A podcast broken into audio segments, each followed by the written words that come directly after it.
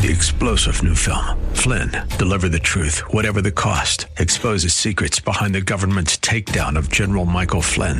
Flynn knew what the intel world had been up to. He ordered the first audit of the use of contractors. This set off alarm bells. He told the truth. He was the most dangerous person for Donald Trump to hire. They had to get rid of Flynn. Flynn, deliver the truth, whatever the cost. Available now. Watch it today. Go to salemnow.com. Salemnow.com. 62CP, Bayonet Point, WTBN, Pinellas Park. Portions of this hour have been pre recorded for broadcast at this time. Up next is Verse by Verse, sponsored by Verse by Verse Ministries.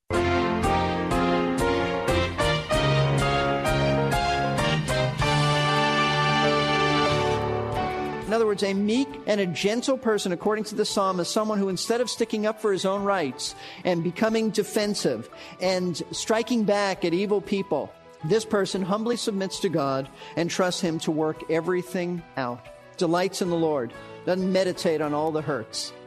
Historically, the character of meekness has often been misunderstood to mean something like weakness. As such, there is a tendency to underplay the importance of meekness in the life of a disciple of Christ. However, today on Verse by Verse, Pastor Steve will help us to see that meekness is actually a sign of incredible strength, especially the strength of our faith. Let's join him now for more of this revealing study on the Sermon on the Mount. Well, let's turn our Bibles to Matthew chapter 5. We want to continue our study in the Sermon on the Mount, and specifically, we're involved in studying the Beatitudes, those very pithy, uh, very brief statements about character qualities of citizens in the kingdom of Christ. Matthew chapter 5, verse 5. And here's what it says. Blessed are the gentle, for they shall inherit the earth. Now, these words constitute the third beatitude spoken by Christ in the Sermon on the Mount. If the first two beatitudes startled our Lord's audience because they are so different from anything they had ever heard in their lives, then this third beatitude must have absolutely shocked them.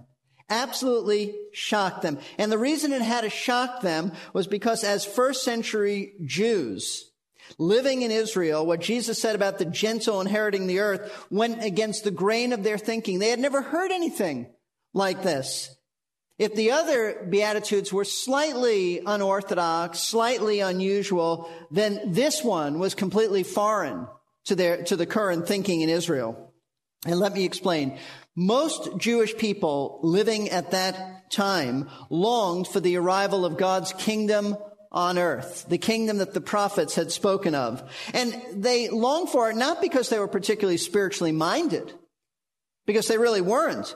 They longed for it because they were so weary of being dominated by Gentile powers, Gentile nations. You see, for much of their history, Israel had been oppressed by the ruling empires of the world. In Old Testament times, you had first of all Egypt, then you had Assyria, then Babylon, then Persia who took over Babylon.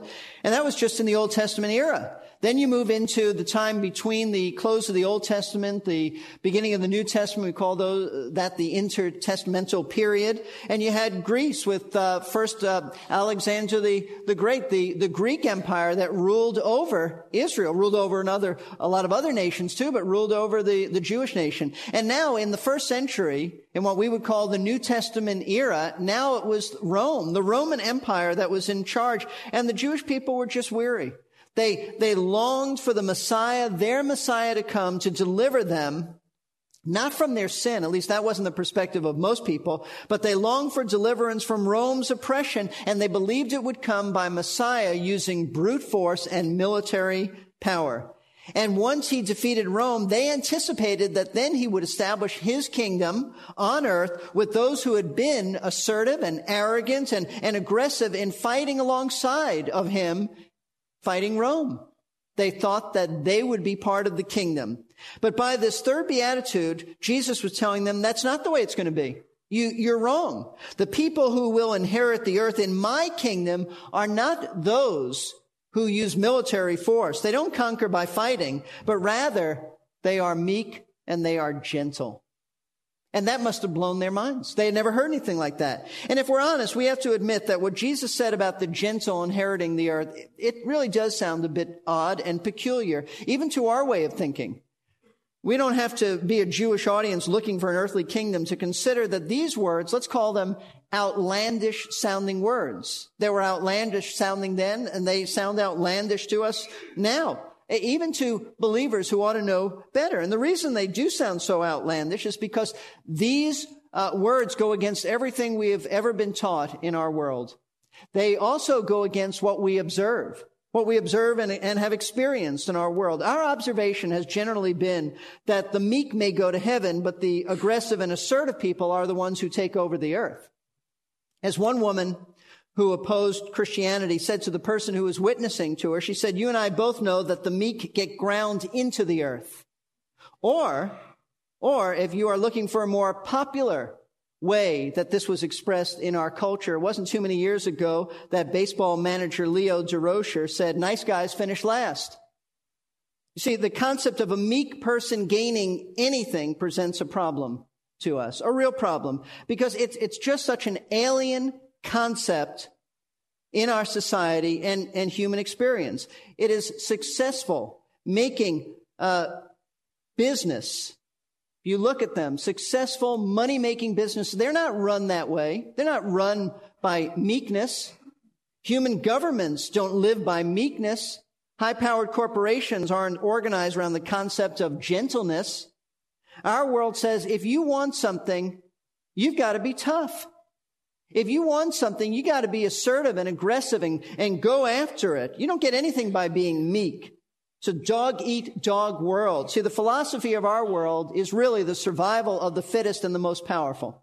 Those are the one, ones who will take over. Those are the ones who will run things, not the meek and gentle. In fact, if the world could rewrite this beatitude, it would read something like this. Blessed are the proud, the intimidating, the dominant, for they and they alone will inherit the earth. Nobody else. Everybody else gets crushed. But Jesus said that when it comes to his kingdom, that his followers are governed by a different principle. Instead of being proud and dominant, they are humble and they are servants. And though it's the proud that may rule the world now, and they do, in the future, Jesus said, it'll be the gentle who will inherit the earth. They will ultimately win, but, but not by being dominant. Now, to understand what Jesus meant by this very marvelous beatitude, we want to, we want to dig beneath the surface. We don't want to be superficial students of the Bible. We want to ask then three important questions, and this is where we're going if you're taking notes, and we usually have in your bulletin a place where you can take notes, a page. We want to ask, first of all, the question is this, the key question. What did Jesus mean by the word gentle? If we miss it at that point, we missed everything. That is the key to understanding this. What is the concept of gentleness that Jesus was talking about, and we need to explore that word. Secondly, how does gentleness apply to us today? It's one thing to understand what it, what it meant back then, but, but how does it impact our lives? When we read this, we go, so what? How does it, how will this change me? How should I behave in, in light of this truth? And number three, we want to ask this question. What does it mean to inherit the earth? Specifically, what did Jesus mean by that? Because those who are meek will inherit the earth. We need to know what he's talking about. So let's begin by asking the first question that helps to unfold this beatitude. It's this. What did Jesus mean by the word gentle? He said, those who are blessed are the meek. He called the blessed ones meek. Or as my New American Standard Bible version translates this word gentle. It's the same thing. Meekness, gentleness. Other English Bibles, however, have different translations for this word. For example, it can be translated and has been translated gentle spirit. It's been translated humble, mild. The um, translator, the early English translator John Wycliffe, translated this beatitude, blessed be mild men. But I want you to know, regardless of how this word is translated into English, we're, we're all a bit uncomfortable with any of those, those translations because in our culture, the concept of meekness, especially in the English language, is almost always associated with weakness, right? You think of meekness, you think of weakness. And we want to be honest about this. When we hear that someone is meek, we tend to think that person is spineless. That person is, is wishy-washy. That person is timid, a real pushover. Meekness just has the ring of, of a shy and withdrawn personality. And when you say a man is, is meek, it does sound in our culture a bit effeminate, or as I would say, a bit squirrely. It, it just has that ring to it. To describe someone as meek in, in the context of our world is, is not considered a compliment. It, it, conjures up the images of a Casper Milquetoast, a real, a real weak individual. In fact, someone defined Casper Milquetoast as a person who strains himself in squishing a grape. It's just, it just has that kind of image. And so I want you to know that regardless, regardless of, of how we associate meekness with weakness, that is completely opposite of what Jesus meant. Jesus was not talking at all about weakness.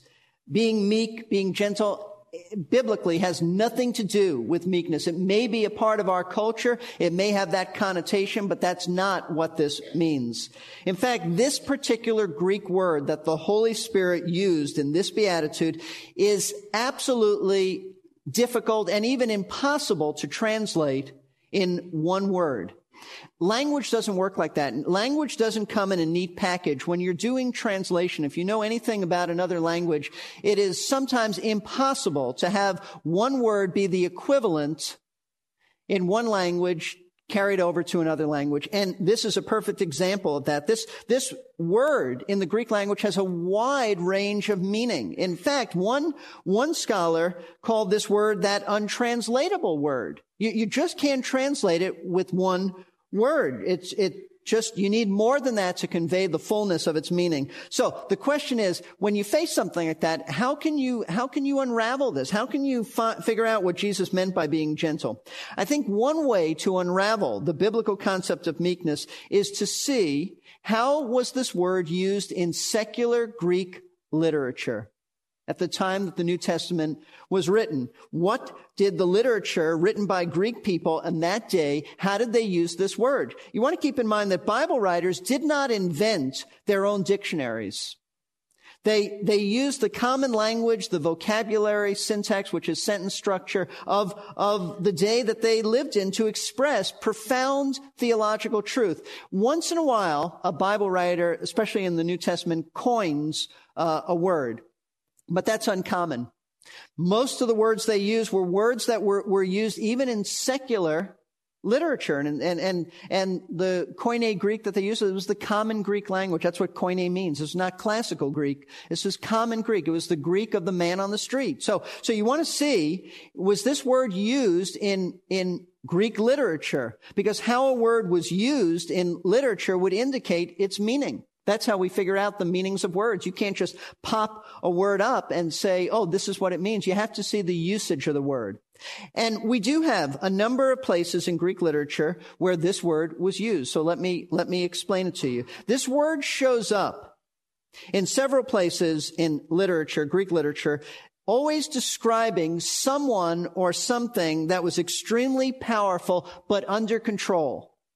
Powerful but under control as opposed to, to being out of control and destructive. For example, the ancient Greek people used this word to describe a powerful wild horse, a stallion that had been tamed. It was also used to describe a, a soothing medicine, medicine that was beneficial, helpful, soothing. It's also used to speak of not just a breeze, but a gentle breeze, or if you will, a meek breeze. Now, all three of these objects have one thing in, common. Though they are all strong and powerful and not timid and not weak, all three have been brought under control. You see that? All three have been brought under control. An untamed horse is a wild animal, but under control, it's a tame and domesticated animal. Medicine has the power to kill. We, we all know that. Medicine has the power to kill, but gentle, soothing medicine doesn't kill. It helps. It heals. It's, it, it soothes and it's beneficial. Wind, wind has the potential to be destructive, as in hurricanes. From wind, storms sometimes are, are equally destructive. But a gentle or a meek breeze is a very pleasant thing, especially on a warm day. So based on the ancient Greek usage of this word, what, what it tells us about the concept of meekness and gentleness is that meek people, far from being weak people, are strong individuals who have been tamed by God, if you will. They're in submission to him. They're under his control. In other words, we're no longer wild and, and unmanageable as we once were in our unsaved days. But we have been conquered. We have been tamed. We have been brought under control and in submission to the authority of our master, the Lord Jesus Christ and his word. That's in essence what, what we're talking about here. And so when Jesus said, blessed are the gentle, he meant blessed are those who are under God's control and in submission to him. They would have understood that. They would have, because meekness didn't have the same connotation of, of weakness it does today. But the concept of submission to God is, not the whole picture with this word. Remember I said it has a wide range of meaning. That's only part of it. That's a very integral part of it, but, but there's more.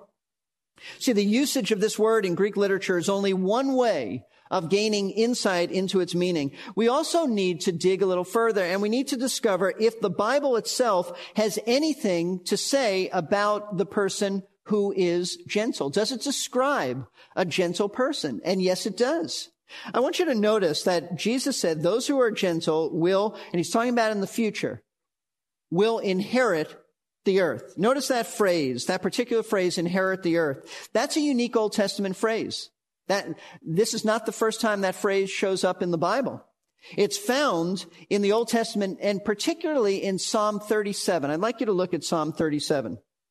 Because in Psalm 37, it is not only mentioned, it is used in connection with meekness which is very helpful for us to understand. Several times throughout Psalm 37, David, the author, mentions inheriting the earth, that, that very phrase, inheriting the earth. And literally, and in particular, and in context, what David meant was by inheriting the earth is it's a reference to Jewish people living in the land of Israel. The earth in this context would be Israel, as opposed to those who are the wicked who would be cut off from the land. And I want you to see this. For example, Psalm 37 verse 9. For evildoers will be cut off, but those who wait for the Lord, they will inherit the land. Verse 22. For those blessed by him will inherit the land. Verse 29. The righteous will inherit the land. Verse 34. Wait for the Lord and keep his way, and he will exalt you to inherit the land. But most significant is verse 11. Verse 11. But the humble and you could translate it meek, gentle, will inherit the land. Now that's fascinating. This is really just about the exact phrase that Jesus used to form the third beatitude, the result of the third beatitude. Blessed are the meek, for they shall inherit the land. In fact, if you have a New King James Version, it translates it this way, but the meek shall inherit the earth. It's essentially the same thing as what Jesus was saying. Now, what this tells us about this third beatitude is very helpful. What it tells us is that our Lord was echoing the same truth about meekness spoken of by David in Psalm 37.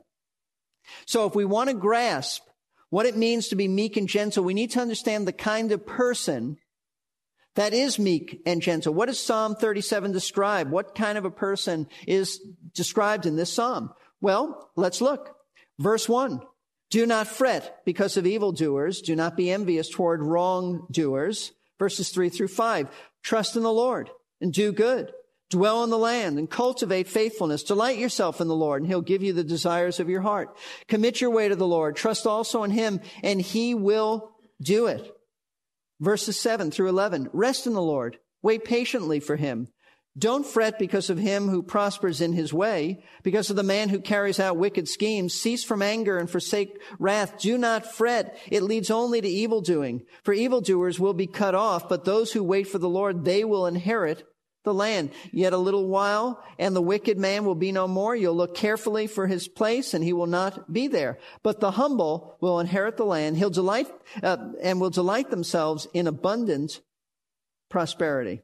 Now, according to these verses, a meek man is not resentful of those who are wicked and those who, who uh, speak against him and do things against him. He bears no grudges.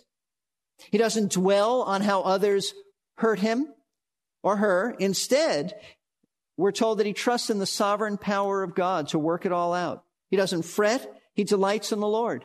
He doesn't strike back. He commits his way to the Lord. In other words, a meek and a gentle person, according to the psalm, is someone who instead of sticking up for his own rights and becoming defensive and, and striking back at evil people, this person humbly submits to God and trusts him to work everything out. Delights in the Lord. Doesn't meditate on all the hurts.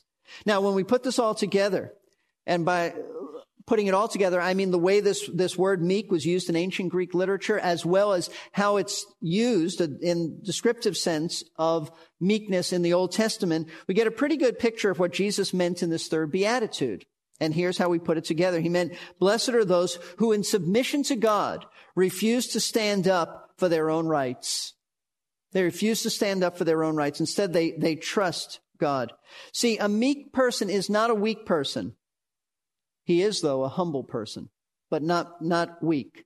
He's humble in the sense he refuses to defend himself against verbal attacks by others. He realizes he has no rights. He realizes that it's not his role to strike back. It's not his role to retaliate. He's not sharp with others. He doesn't get back at other people. Instead of being self-willed and asserting himself in a self-promoting way, he just yields to others. He, he puts the needs of others before his own. And that, that all is involved in, in being meek. And it's this quality that Jesus is speaking about. And he's speaking about it particularly in this third beatitude because there is a progression of thought here. And I want to explain this to you. The, the beatitudes are not haphazardly thrown together. There is a logic. There is a sequence. There is a flow. This perfectly flows in the Christian life. Let me explain. Here's how it works. The first thing that God does in bringing us to himself, to the point of conversion, is to show us how sinful we are. We see God's holiness. We see how righteous he is. We see how perfect he is. And, and the light shines upon us and we see our sinfulness. We see that, that we have not kept the Ten Commandments. We've not kept one of the commandments in our hearts, at least and many times outwardly too. We've completely failed to obey him. We have not brought glory to God at all. Our lives have been about bringing glory to ourselves and, and we are deeply convicted.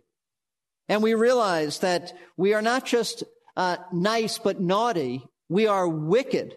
We are wicked and therefore we come to him as spiritually destitute beggars. And that's why Jesus opened the Beatitudes by saying, blessed are the poor in spirit Blessed are those who in their heart of hearts know that they are bankrupt, they're poor, they're beggars, they've got nothing.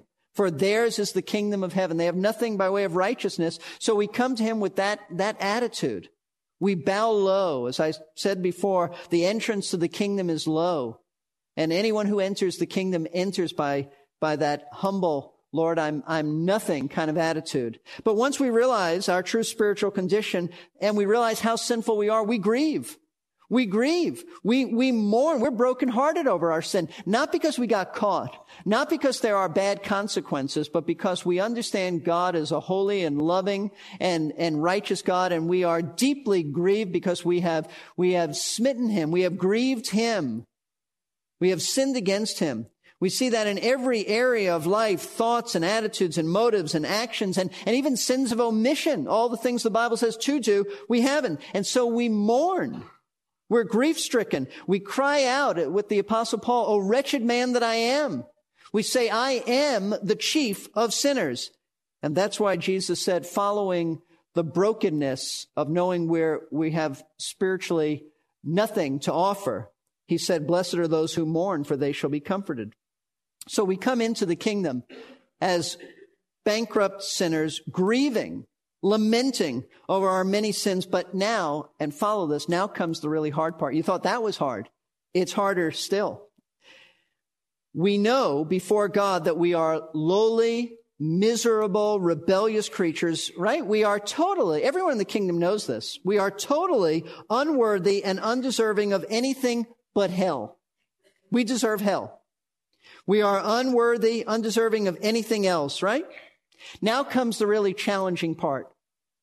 We have confessed before God that we are wicked. We deserve nothing. We deserve eternal punishment. But then someone else comes along and treats us that way.